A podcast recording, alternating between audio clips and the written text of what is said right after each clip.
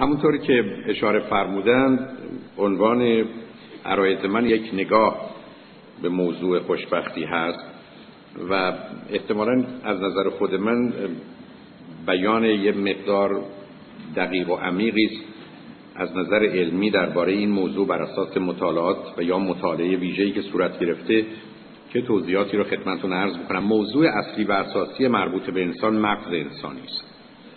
و با توجه به اینکه قلب رو عوض کردند و قلب مکانیکی گذاشتند و هیچ تغییری در هیچ حال فرد پیدا نشد به این نتیجه رسیدن که برخلاف تمام گفتگوهایی که در طول تاریخ بوده نه قلب جایی داره در وجود انسانی نه حسی نه احساسی و ماجرای عشقی که از قلب میاد و حال قلبی و اینها در حقیقت فقط در همون چارچوب تعابیر و اشارات و کناریات و استعاره ها یا هر چیز دیگری میاد که در صنایع ادبی هست و واقعیتی نداره. بنابراین من و شما آنچه رو که انسانمون می‌کنه و حالات و احساسات و عواطف و هیجانات و جنبه های دیگر وجودی من و شما رو به نوعی ظاهر و آشکار می‌کنه کاملا مرتبط هست به موضوع مغز.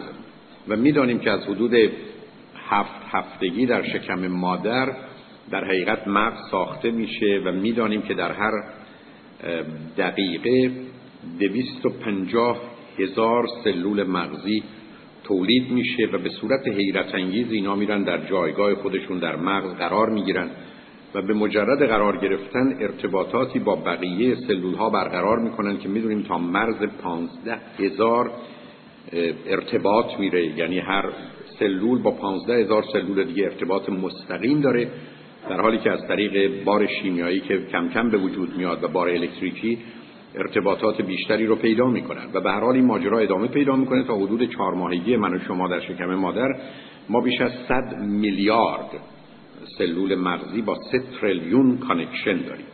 و البته از اونجا تغییرات کم است و در وقت تولدمون هم تغییر پیدا نمیشه. گرچه اخیرا می‌دانیم که هم به دلیل تجربیات تازه هم به دلیل ورزش به عنوان اسپورت تنها دو عاملی هست که حتی تولید سلول های مغزی رو بعد از تولد ممکن می‌کنه. اما متاسفانه به دلیل اینکه آنچه که در محیط اطراف و در رابطه پدر و مادر و بقیه هست به گونه برانگیزنده و تحریک کننده نیست در هر ثانیه بین 20 تا 30 connection مغزی هرس میشه و این ماجرا تقریبا تا 19 سالگی ادامه پیدا می‌کنه.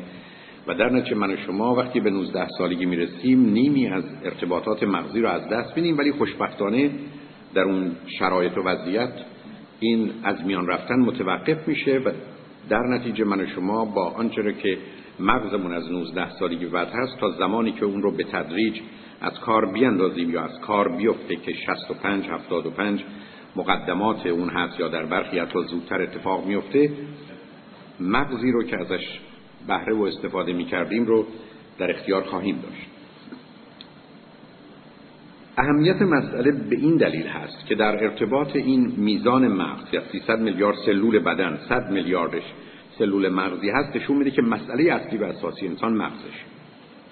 اما در خصوص مغز می‌دانیم که مجموعه کارکردهای او رو فانکشنهای او رو ما به عنوان زمیر و ذهن یا مایند می‌شناسیم. در حقیقت مغزی که اگر به این صورت باشه در حقیقت این قسمت رو که به عنوان جنبه فیزیکی و مادیش هست با کارکردهاش که به نوعی یکی هستن رو ما از نظر نظر و برای بحث علمی تفکیک می‌کنیم و در حالی که با برین به عنوان مغز روبرو هستیم با زمیر و یا ذهن به عنوان مایند هم ارتباط برقرار می‌کنیم در نتیجه به یک اعتبار مطلقا چیزی به اسم زمیر یا ذهن یا مایند وجود خارجی نداره. از طرف دیگه در بحث و تجزیه و تحلیل خودمون می‌تونیم اینها رو دوگانه و دو قسمت کنیم. بنابراین من و شما دارای برین و مایند مغز و زمیر یا ذهنی هستیم. امروزه می‌دونیم که فرایند یا پراسسی رو که مغز انجام میده از طریق بیشتر بیولوژیک هست و از طریق تغییرات شیمیایی و تغییرات امواج مغزی. و به همین جهت است که به خاطر این دگرگونی ها از یک طرف تولید انرژی چه انرژی فیزیکی و روانی موجب میشه و یا به نوعی در اختیار قرار می‌گیره. اما از اونجایی که انسان دارای آگاهی است مانند بقیه حیوانات البته به مقدار بسیار زیادی وسیعتر عمیقتر و دارای خداگاهی یعنی awareness. این ماجرای خداگاهی سبب میشه که به خودش به عنوان شیء خارجی نگاه کنه و در نتیجه یک پرسش بسیار عمیقی که در طول تاریخ بوده که این خود یا من چه هست. امروز از نظر علمی مشخص شده که خود یا من خبری است در خداگاه که همیشه مقداری از انرژی روانی رو به خودش اختصاص میده. بنابراین اون زمانی که من و شما صحبت از خودم یا من می‌کنم دست من پای من خانه من زندگی من این من فقط یک خبر و پیام هست در خداگاه که در حالی که خداگاه و ناگاه به او تعلق داره ولی همیشه چون مقداری از انرژی متوجه او هست در نتیجه به عنوان یک خبر جدی مطرحه البته می‌دانیم در بسیاری از موارد چون این انرژی روانی مرتبط به او نیست. من و شما به نوعی در حالت بیخبری قرار می‌گیریم. ولی اهمیت مسئله این است که یک پرسش عمیق علمی بر اساس مطالعه‌ای که مخصوصا درباره خوشبختی صورت گرفته بهش پاسخ داده شده و این است که به طور کلی انسان به عنوان یک سیستم خبری آنچه را که من و شما به عنوان انسان داریم به عنوان خبر هست یعنی اینفورمیشن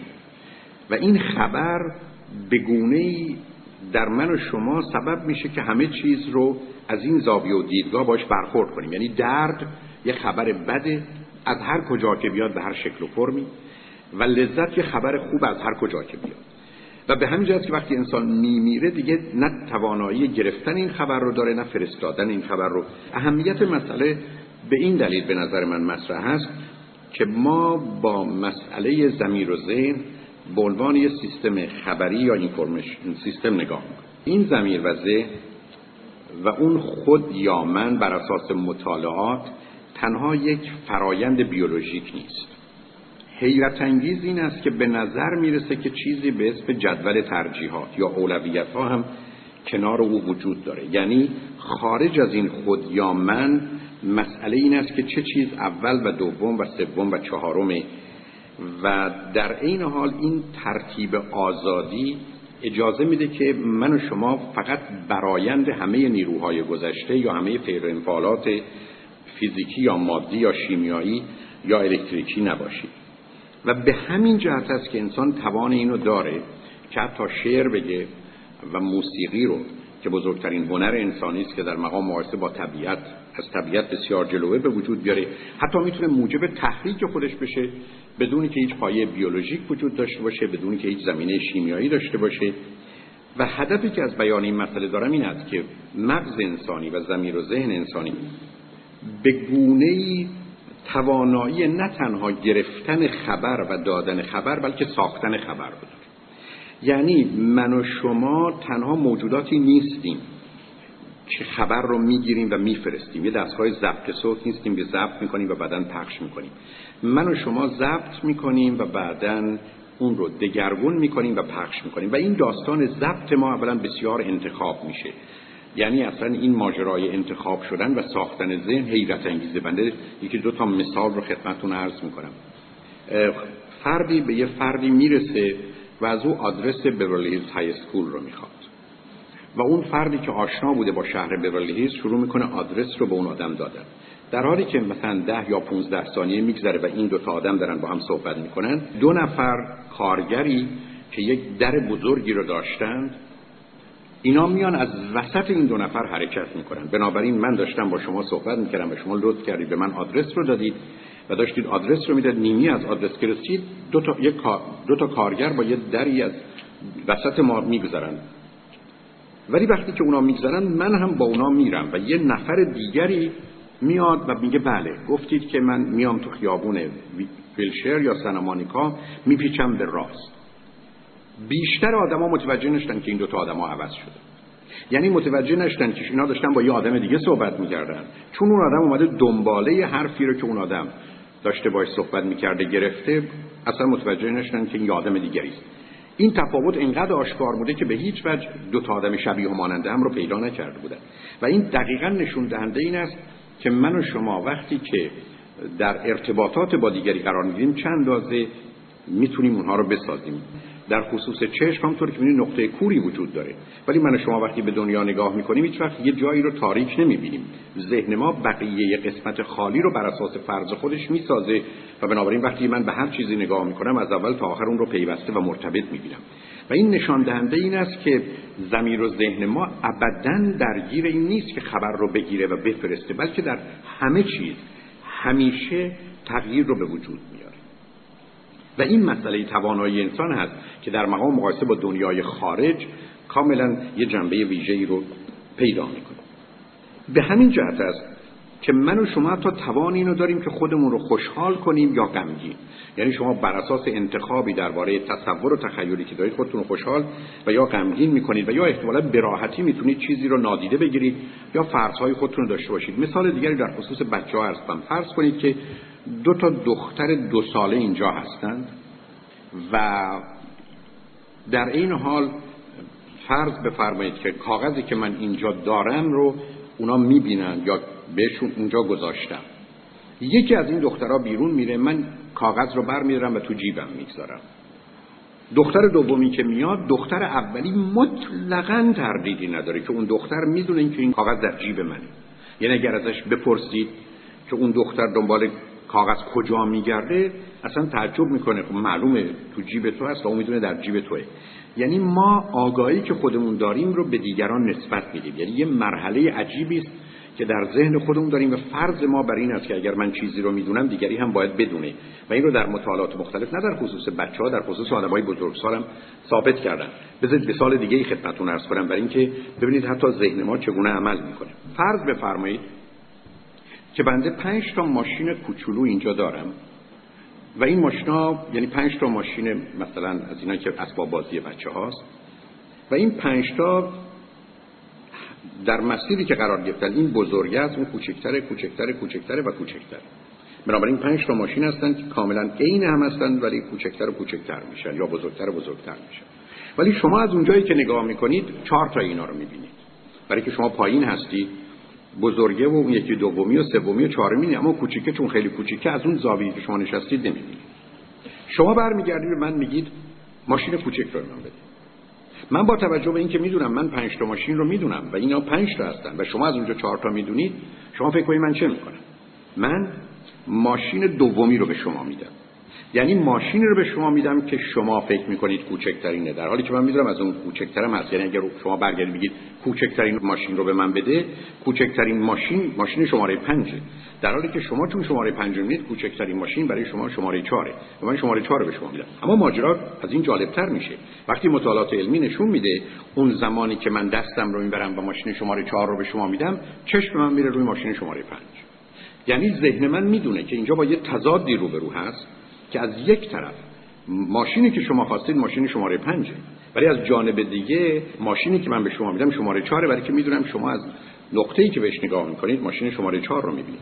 و اینجا نشون دهنده این است که مغز نه تنها چیزا رو دگرگون می‌کنه کاملا خبر از تضاد و بازی های درونی خودش داره و به گونه درست عمل می‌کنه. به طوری که انسان به تدریج از حالت ریالیزم یعنی واقع بینی و واقع گرایی به سمت ایدئالیزم یا به سمت ذهنگرایی و ایدئال حرکت می‌کنه.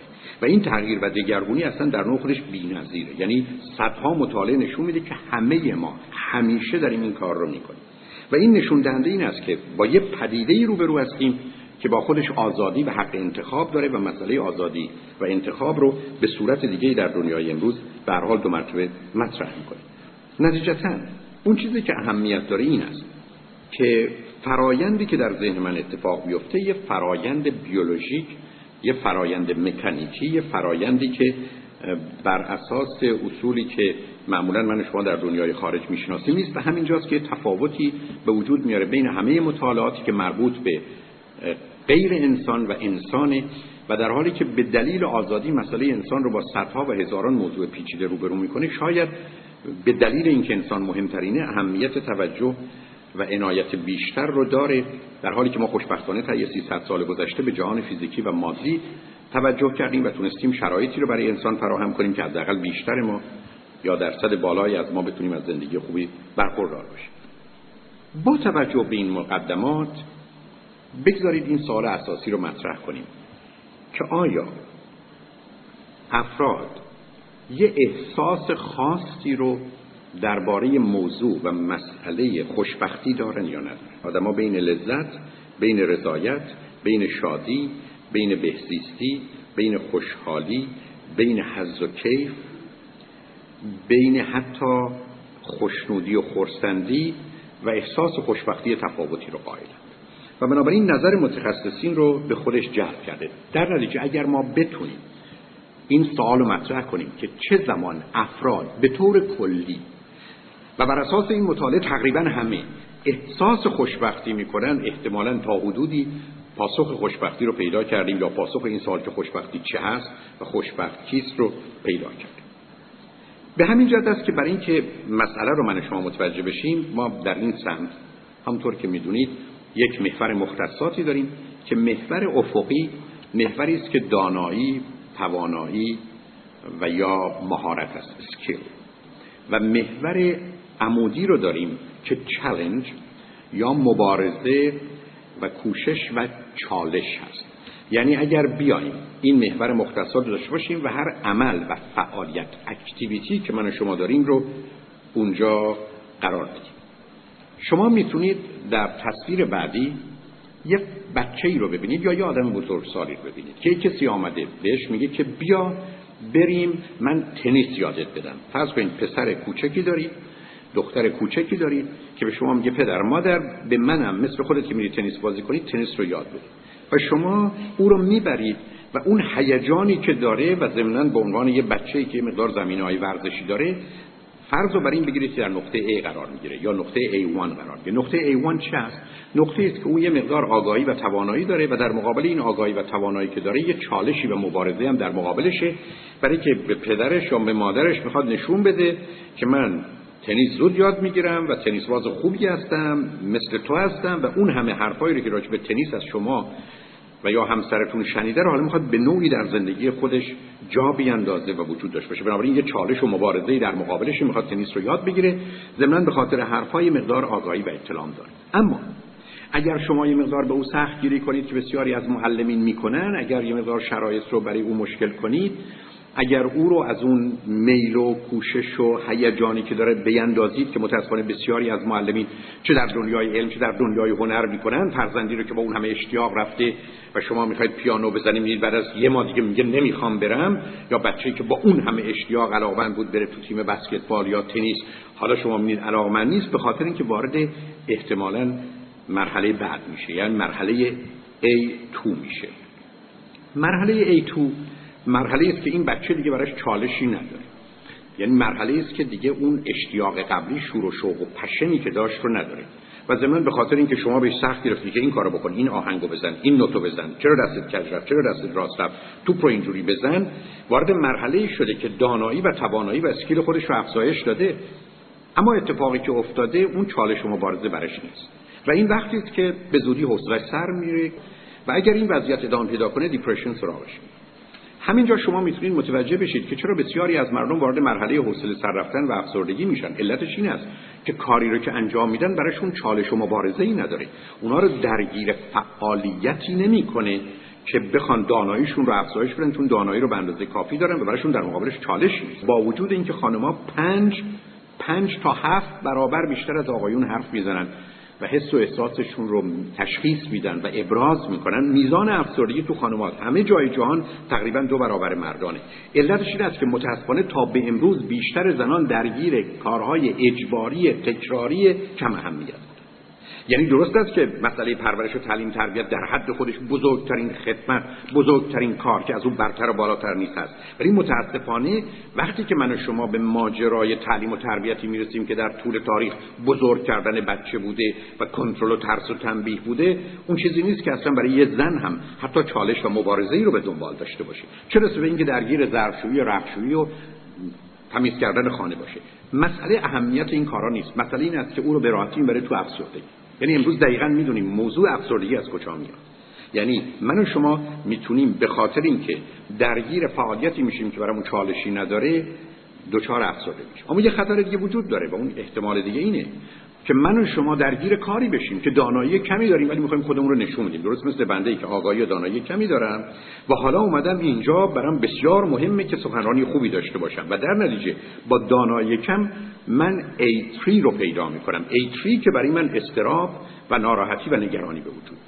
یعنی من حالا وارد مرحله انگزایتی میشم درست برخلاف افسردگی. یعنی شما فرض بفرمایید که پسرتون دخترتون به شما بیاد بگه پدر مادر با وجودی که شما انگلیسیتون خوب نیست من قول دادم که تو میای درباره عید نوروز برای بچه های مثلا دبیرستانی صحبت می‌کنی.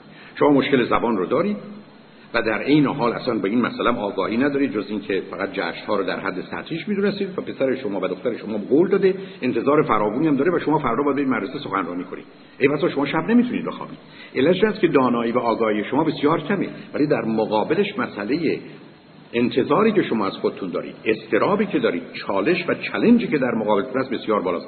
بنابراین شما توی مرحله ای قرار می‌گیرید. که نامش مرحله استرابه و متاسفانه بیشتر مردم دنیا تو این دو تا نقطه دارن حرکت می‌کنن. یعنی آدمایی که درگیری مقدار کارهای سخت و مشکل میشن چون خسته میشن آره میرن سراغ یه کارایی می‌گیرن که تکراریه. و بنابراین شما با دو تا جنبش روبرو هستید. از یه جا مثلا تو محیط کار مضطرب فشار کار استرسی که درباره صحبت کنیم از جانب دیگه خونه حوصله سر رفتن. و به همین که تازه بزرگترین مشکل ما وقتی کار می‌کنیم پنج روز کاره. اما بدبختی بیشتر ما برخی از اوقات می‌تونه شنبه و یک شنبه بیکاری باشه. یعنی چون یکی ما رو به استراب می‌بره و دیگری به افسردگی. و نتیجه اینا اون گرفتاری است که بشر قرن بیستم داره. علتش هم این هست که یا در مرحله قرار گرفته که به دلیل کارهای روتین و تکراری که تو خطهای تولید شما می‌تونید ببینید درگیر یک کار تکراری بدون چالش و چلنج و یا احتمالا درگیر یک کاری است که همیشه خطر و ضرر به نوعی او رو تهدید می‌کنه و آگاهی و دانایی و توانایی مهارت کمی داره ولی چالش مقابلی در مقابلش. اما همین فرد می‌تونه اگر دانایی و آگاهی خودش رو در حالی که رشد میده بتونه اداره و کنترل خودش رو داشته باشه و چالش رو در حد خودش داشته باشه می‌تونه در مرحله A4 قرار بگیره. یعنی شما حالا درست مانند مرحله A1 که بچه هر دوتا رو داشت یا آدم بزرگ هر دوتا رو داشت حالا شما توی وضعیتی قرار می‌گیرید که تو مرحله A4 هست. در اینجا در حالی که دانایی و توانایی من در افزایش پیدا می‌کنه از یه طرف دیگه چالشی هم که در مقابلشه برای من کار شده نیست. توجه منو می‌خواد. تمرکز من رو می‌خواد. نیرو و انرژی من رو می‌خواد. نظم و ترتیب و برنامه من رو می‌خواد. اما با وجود همه اینها خوشبختانه به من این فرصت و امکان رو میده که در اونجا قرار بگیرم. یعنی حالا در نقطه A4 قرار بگیرم.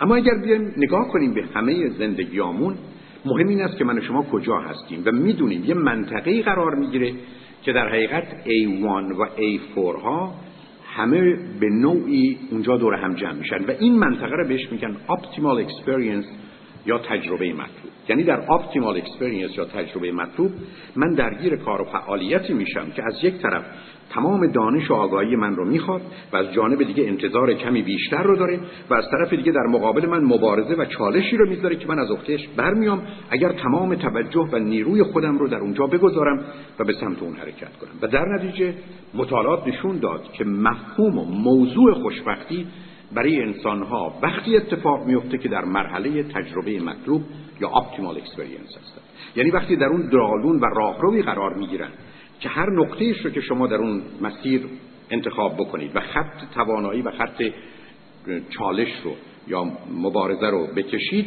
شما در یه مرحله هستید که یه کاری که دارید می‌کنید کاری با ویژگی های خاص و مسائل مشخص.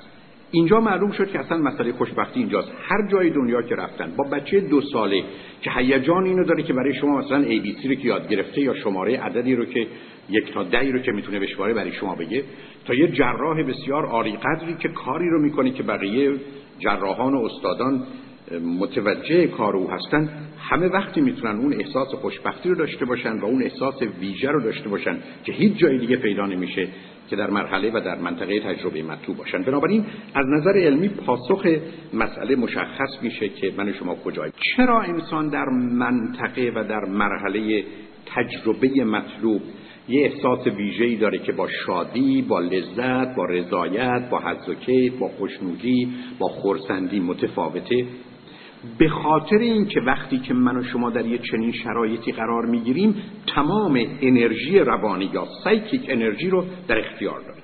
یعنی من وقتی که در مرحله تجربه مطلوب هستم تمام انرژی روانیم در اختیار من اما به زبان ساده انرژی روانی یا سایکیک انرژی چیه؟ توجه و تمرکز attention and concentration. یعنی روزی که شما در مرحله تجربه مطلوب هستید کسی هستید که تمام توجه و تمرکز در اختیار شماست. معنای این حرف این هست.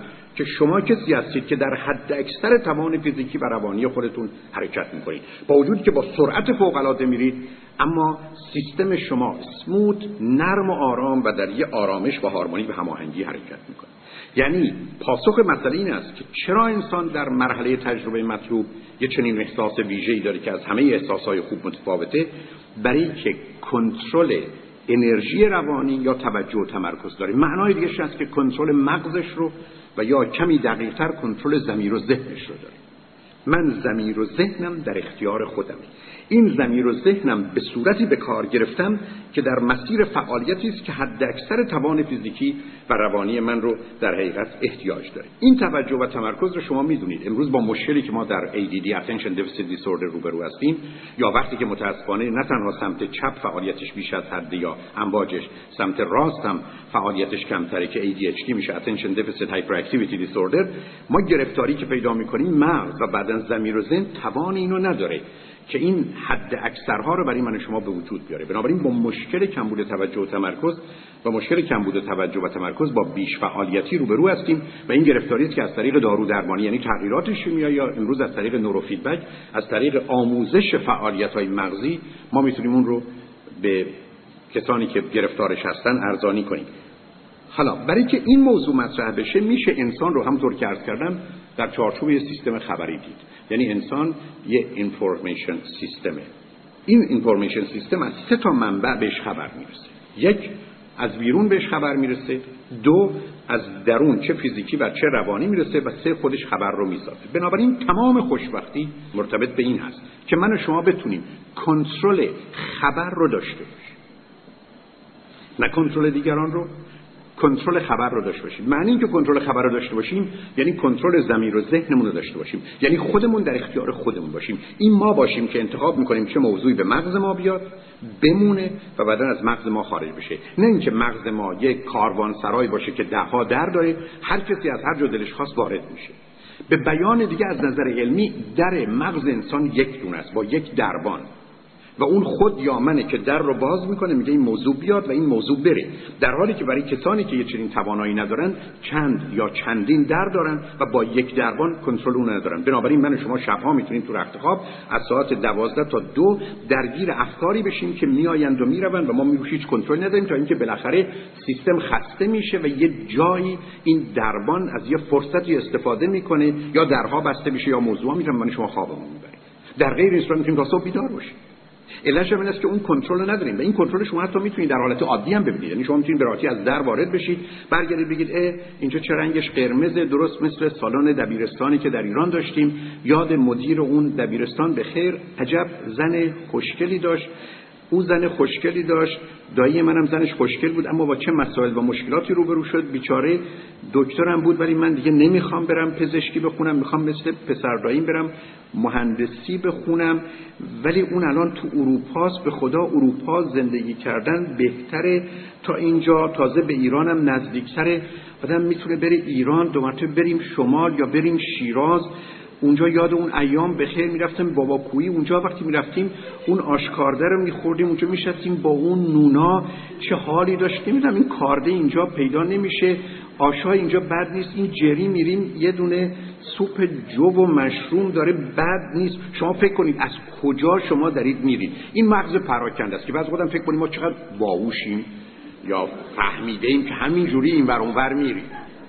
این اون ذهنی است که وقتی که من و شما کنترلش رو نداریم یه موضوع رو می‌گیره و حرکت می‌کنه و میره. و معلومه که وقتی شما یه هم چیزی رو بدونید به دنبال این میفتید که من می‌خواهم اینو کنترلش کنم. پاسخ علمی بسیار روشنه. من و شما در هر آن در حالت عادی هفت تا خبر رو می‌تونیم در مغزمون process کنیم. یعنی یه آدم عادی در شرایط عادی در هر آن هفت تا خبر رو می‌تونه process کنیم برای اینکه یه خبر فهمیده بشه یک 18 ثانیه وقت می‌خواد. یعنی من شما یه 18 ثانیه وقت می‌خوام تا یه خبر رو process کنیم. بنابراین من در هر ثانیه 126 خبر رو می‌تونم process کنم. معنی دیگه این است که در یه ساعت نزدیک نیم میلیون خبر در مغز یه آدم عادی process میشه. خب در آغاز به نظر بسیار زیاد میاد. نیم میلیون خبر در یک ساعت بسیار زیاده ولی واقعیت مسئله چنین نیست. من همیشه این رو به این صورت مثال دارم که اگر من از سه نفر دوستانی که اینجا نشستن خواهش کنم که بگن از صبح تا حالا چه کار کردن. صحبت خیلی عادی. که صبح کی پا شدن چی خوردن با کیا حرف زدن چه کار کردن چه جوری آمدن. برای اینکه هر کدوم از این دوستان رو صحبتشون رو بفهمم چل تا از اون خبر رو باید بهشون اختصاص بدم. بنابراین اگر هر سه نفر با هم شروع کنن به صحبت کردن من می‌تونم بفهمم که صبح کی پا شدن صبحونه خوردن یا نخوردن و چه خوردن. اما وقتی که تمام توجهم متوجه این مسئله هست من متاسفانه یه گرفتاری بزرگ دارم. و اون گرفتاری بزرگ این است که در یه چنین شرایطی امکان نداره فکر بکنم که من هستم. من اصلا اسمم چیه؟ من چه کار می‌کنم؟ من چه کار نمی‌کنم؟ من اینجا سردمه یا گرممه؟ چون به مجردی که خبر سرما گرما بیاد. یا حرکت دوستی که الان تش بردن من برای که ببینم اینجا چه خبری مقدار از انرژی روانی میره اونجا. یعنی به مجردی که انرژی روانی رفت اونجا صحبتی که از دوستان نمی‌فهمم که بگن با مادرشون صحبت کردن یا نکردن. من و شما یه ظرفیت بسیار محدودی داریم. یکی از دلایلی که من تو کنفرانس ها همیشه خواهش می‌کنم به اونجا بسیار جدی هستم برای یک کلاس هیچ کس نه حرکت می‌تونه بکنه نه حرف می‌تونه بزنه. علتش این است که ما به این توجه و تمرکز احتیاج داریم. بدون این توجه و تمرکز سه ساعت میشه سی ساعت. و با داشتن این توجه و تمرکز چون انرژی روانی در یه مسیر ساده راحتی قرار می‌گیره سه ساعت می‌تونه میشه 15 دقیقه. علت اینکه بسیاری از مردم تو زندگیشون به راحتی می‌تونن کارا رو بکنن به خاطر این است که درست مانند شناگری هستن که در مسیر رودخانه قرار می‌گیرن که راحت و آسوده در اون مسیر حرکت می‌کنن همینقدر که خودشون روی آب نگه دارن میرن و متاسفانه بسیاری از مردم نه تنها در مسیر عکس رودخانه باید شنا کنن بدبختانه در یه رودخانه خوش باید با دست و پا زدن بالا برن. و به همین جهت است که بسیاری از بچه ها با وجودی که شما هزار بار بهشون گفتید تمام تشویقارم کردید حاضر نیستن درس بخونن. علتش است که برای اونا بالا رفتن از یه سربالاییه. در یه رودخانه خشک شنا کردنش در حالی که برای یه دیگه چنین نیست. ماجرایی که امروز به عنوان مسئله خوشبختی و ذهن انسانی مطرح است من و شما رو می‌بره به اینکه موضوع در اختیار داشتن خبری که وارد سیستم شما در اختیار من و شما باشه.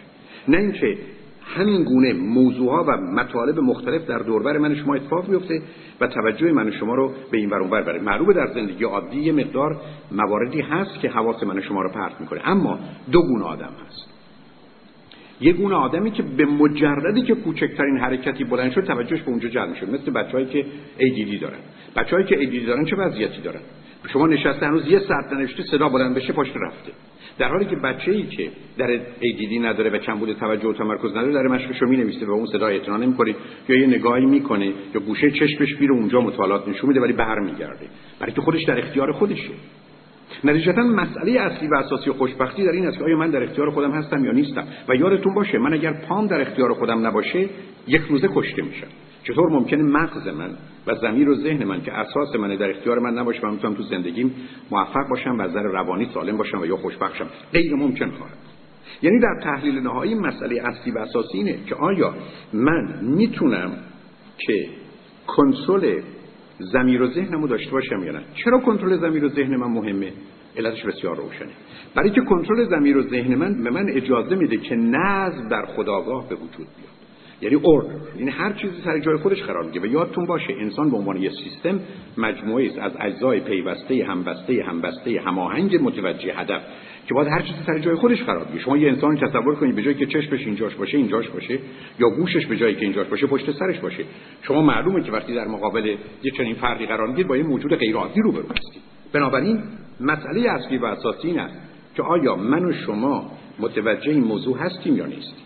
بر اساس آنچه که خدمتتون عرض کردم. موضوع خوشبختی برمیگرده به این که من تمام توجه و تمرکز attention and concentration یا انرژی روانی رو در اختیار داشته باشم و من صاحب اختیار خودم باشم. روزی که من یک چنین کنترلی رو در خصوص زمیر و ذهن خودم دارم اتفاقی که میفته این هست که اگر درگیر فعالیتی بشم که من رو به تجربه مطلوب یا optimal experience می‌بره من می‌تونم به اون احساس خوشبختی برسم. اما این شرایطی اون شرایط چیه؟ روزی شما احساس خوشبختی رو دارید در حد اکثر توان فیزیکی و روانیتون. یعنی تا آخرین مرحله که می‌تونید حرکت کنید خودتون رو و محیط اطرافتون رو در اختیار کنترل بگیرید. یعنی بتونید اون اختیار رو کاملا داشته باشید. اما در یک چنین حالتی وقتی شما احساس خوشبختی می‌کنید که به سمت هدفی نه آرزویی. چون انسان به آرزوهاش نمی‌رسه انسان به هدفهاش می‌رسه. هدف یعنی جایی مشخص و معین و تعریف شده به سمت هدفی برید. اما این هدف باید چهار تا ویژگی یا مشخصه داشته باشه. این هدف اولا باید واقعی باشه یعنی ریالیستیک شما اگر به دنبال هدفهای غیر واقعی هستید وارد مرحله خوشبختی نمیشید. هدف باید واقعی باشه. دوم این هدف باید ممکن یا شدنی باشه. بسیاری از چیزها واقعیت بودن یا هستن ولی همکنون شدنی نیستن. واقعیت است که من و شما اینجاییم و تهران هست ولی کاری رو در تهران من و شما همکنون نمی‌تونیم بکنیم. یعنی این هدف واقعی باید ممکن باشه. سوم این هدف باید جنبه یونیورسال و جهانی و عمومی داشته باشه.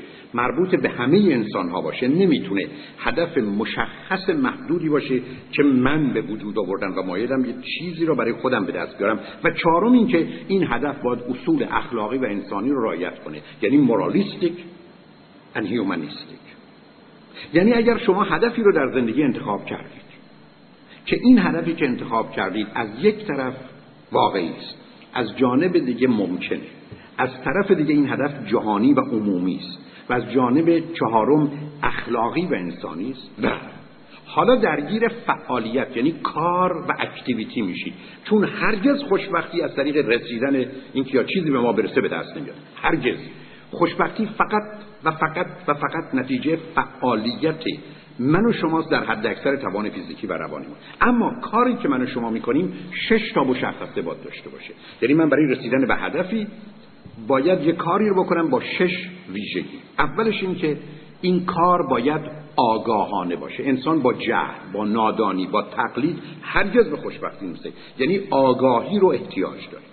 دوم علاوه بر این آگاهی احتیاج به این هست که من آزادی داشته باشم.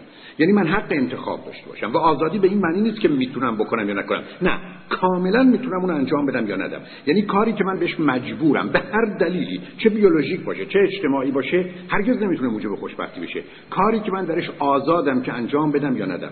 پس بنابراین کاری است که آگاهانه است و آزادانه است. و سوم این کار مهربانانه است دوستانه است عاشقانه است. یعنی کاری که می‌کنید اساسش بر مهر است و محبت و دوستی.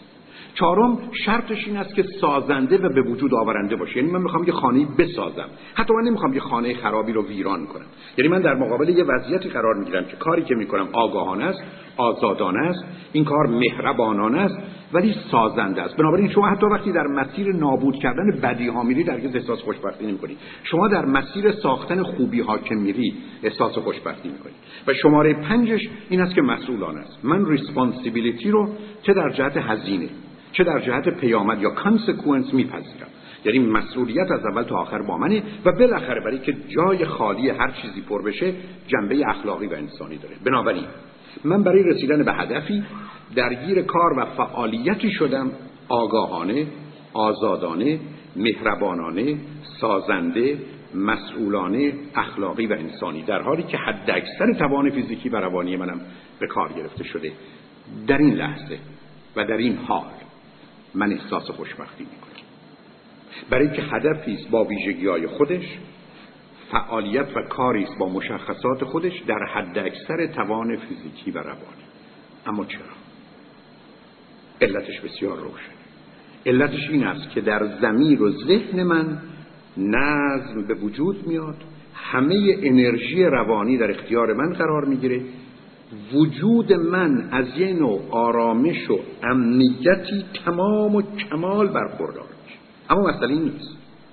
مسئله این است که این نظم درونی این اردر و ترتیب داخلی به گونه به دلیل هدفی که انتخاب کردم و به دلیل فعالیتی که درش درگیر شدم و به خاطر حد اکثر توان فیزیکی و روانی که درش گذاشتم به گونه با کل خلقت همراه و هم نوا میشه. یعنی با کل طبیعت و خلقت. نیچر اند کریشن همراه خواهد بود. یعنی من در مسیر همون خلقی قرار می‌گیرم که خدا جهان رو خلق کرده و در مسیر ساختنی قرار می‌گیرم که او به وجود آورده. یعنی شما درست مانند کسی میمونید که ویولون خودتون رو بر میدارید در حالی که صدای خوب و خوشی دارید به جمع هزار ویولون زن دیگری میپیوندید که اونا دارن با ویولون خودشون آهنگ مشخصی رو می‌زنن و شما آهنگ رو می‌زنید و می‌خوانید و درست از یک طرف در حالی که تک نوازید همه نوازید و در حالی که شمایید که می‌خونید همه جهانی که در این می‌خونه.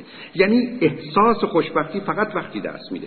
که انسان در مسیر تحققی اخلاقی و انسانی با ویژگاهی کرد کردم با چارچوب کار و فعالیت خودش به مرحله می‌رسه که نه تنها در درون نظم و ارتباطی رو که لازمه برقرار می‌کنه با بیرون و با کل خلقت همراه و هم نوا میشه. یعنی در کار خدایی و آفریدگاری و خلق شرکت می‌کنه. این اون مرحله احساس خوشبختی است که کاملا مختلف و متفاوت است با همه حالات دیگر انسانی. یعنی اونجایی است که من و شما از یک طرف به عنوان یه موجود تنها با همه آنها و جهان در ارتباطیم و در حالی که فردیت و هویت خودمون رو داریم به یک اعتبار هیچ هیچیم. مانند قطره در دریا و از جانب دیگه مانند هر قطره می‌تونیم ادعای دریا بودن رو بکنیم. و این همون رازی است که شما در تمام افکار بزرگانی که از این مرحله کوتاه و کوچک فرش گذشتند و بر عرش سری زدند و سری ساییدن رو شما می‌تونید پیدا کنید. یعنی اون اون مرحله خوشبختی است. یعنی مفهوم خوشبختی فقط اون زمانی دست میده که من و شما در یه چنین شرایط و وضعیتی قرار می‌گیریم. این شرایطی است که همونطور که خدمتتون عرض کردم به دلیل حالاتی که داره من و شما رو از خودمون در میاره. آب مروارید برای چشم کی اتفاق میفته اون زمانی که چشم خودش رو می‌بینه. چشم قرار دیگران رو ببینه. اون زمانی که خودش رو می‌گیره با بیماری روبرو میشه. و به همین جهت است که مسئله اصلی و اساسی در این است که من به یه خود دوستی برسم که با خودش دگر دوستی رو داره و با این خود دوستی و دگر دوستی و همه دوستی با کل طبیعت و خلقت هم نوا بشم. و اینجاست که مسئله بخشنده بودن و بخشیدن اساس کار میشه و مسئله قدردانی و قدرشناسی پایه همه فعالیت های من شماست. اینجاست که لذت وجود داره شادی وجود داره حز و کیف وجود داره. اینجاست که مسئله خوشنودی و خورسندی است. اینجا که زندگی جهت پیدا می‌کنه هدف پیدا می‌کنه معنی پیدا می‌کنه و مقصود پیدا می‌کنه. و اینجاست که من و شما می‌تونیم اون احساس خوب و ویژه‌ای رو که فقط برای کسی اتفاق میفته که خودشو در این مسیر و وضعیت قرار میده واقع بشه. روزی من و شما درگیر تجربه مطلوب میشیم. و روزی به این مرحله می‌رسیم که اصول جزئی کوچکی رو بهش توجه کنیم. یکی اینکه پایان کار مشخصه. دوم اینکه هدف معین و معلوم. سوم اینکه تمام توجه و انرژی من و شما رو کامل احتیاج داره. چهارم اینکه من توانایی ارزیابی مراحل پیشرفت خودم یا پسپرند یا فیدبک رو دارم. پنجم اینکه تمام کنترل و اداره زمیر و ذهنم که همه وجود منه در اختیار منه. من در حالی که ششم مرحله آرامش رو دارم یعنی calm هستم حالت هیجان و excitement رو دارم. زیرا هیجان یعنی خطر بی خطر یا خطر کنترل شده. اون زمانی که انسان وارد اون مرحله چالش میشه. مفهوم زمان دگرگون میشه. به همین است که تمام افراد در مرحله تجربه مطلوب یا زمان رو ده برابر و صد برابر می‌کنن یا یک دهم و یک صدم. مفهوم زمان در یه چنین شرایطی کاملا حال خودش از دست میده و به همین که شما بسیاری از اوقات ایام خوب و خوش یا مرحله خوشبختی اصلا گذشت زمان رو حس نکردید یا برخی از اوقات اون رو با تمام وجودتون بیشتر و بیشتر حس و لمس کردید که در زمین های مختلف وجود داره. فراموشی از خوده. یعنی در تجربه مطلوب اصلا شما وجود ندارید. انرژی روانی اصلا صرف شما نمیشه. بسیاری از قهرمانان مثلا بسکتبال گفتن که وقتی که در بازی های بسیار نهایی و قطعی و بسیار سرنوشت ساز روبرو میشیم. مثلا پنج ثانیه مونده و باید بازی بکنیم. یک جمعیت نوزده هزار نفری که از پا بیستادن و فریاد می‌زنن رو صدای مطلقا هیچ کس رو نمیشنویم یعنی تمام جهان خاموش میشه و من خودم رو از یاد می‌برم. تنها هدفی که دارم این است که چگونه این توپ رو می‌تونم به حلقه برسونم و چگونه مقاومت دیگران رو در مسیر راه خودم حذف کنم تا اونجایی که برخی از خود حتی مقاومت رو نمی‌بینم. مقاومت رو نمیرم فقط جهت به هدف خودم رو میرم اگر با مانعی برخورد کردم با مانع برخورد کردم. نه اینکه من از مانع میترسم. زیرا خودم و همه جهان فراموش میشه. در یه چنین حالتی است که اصلا احساس ناتوانی ندارم احساس helplessness که اساس افسردگی یعنی بیچارگی و درماندگی ندارم. مستقلم آزادم و با احساس خوب خودم می‌تونم زندگی بهتری رو برای خودم بسازم. در یه چنین شرایطی است که من با دیگران یکی میشم من ما میشم. نمانند فرهنگ ما که همیشه بحث دیگرانه من به ما تبدیل میشم و من و ما یکی خواهی بود. در یه چنین مسئله است که اصلا خود تجربه برای من مهمه و مطلقا نتیجه و پیامدش مهم نیست.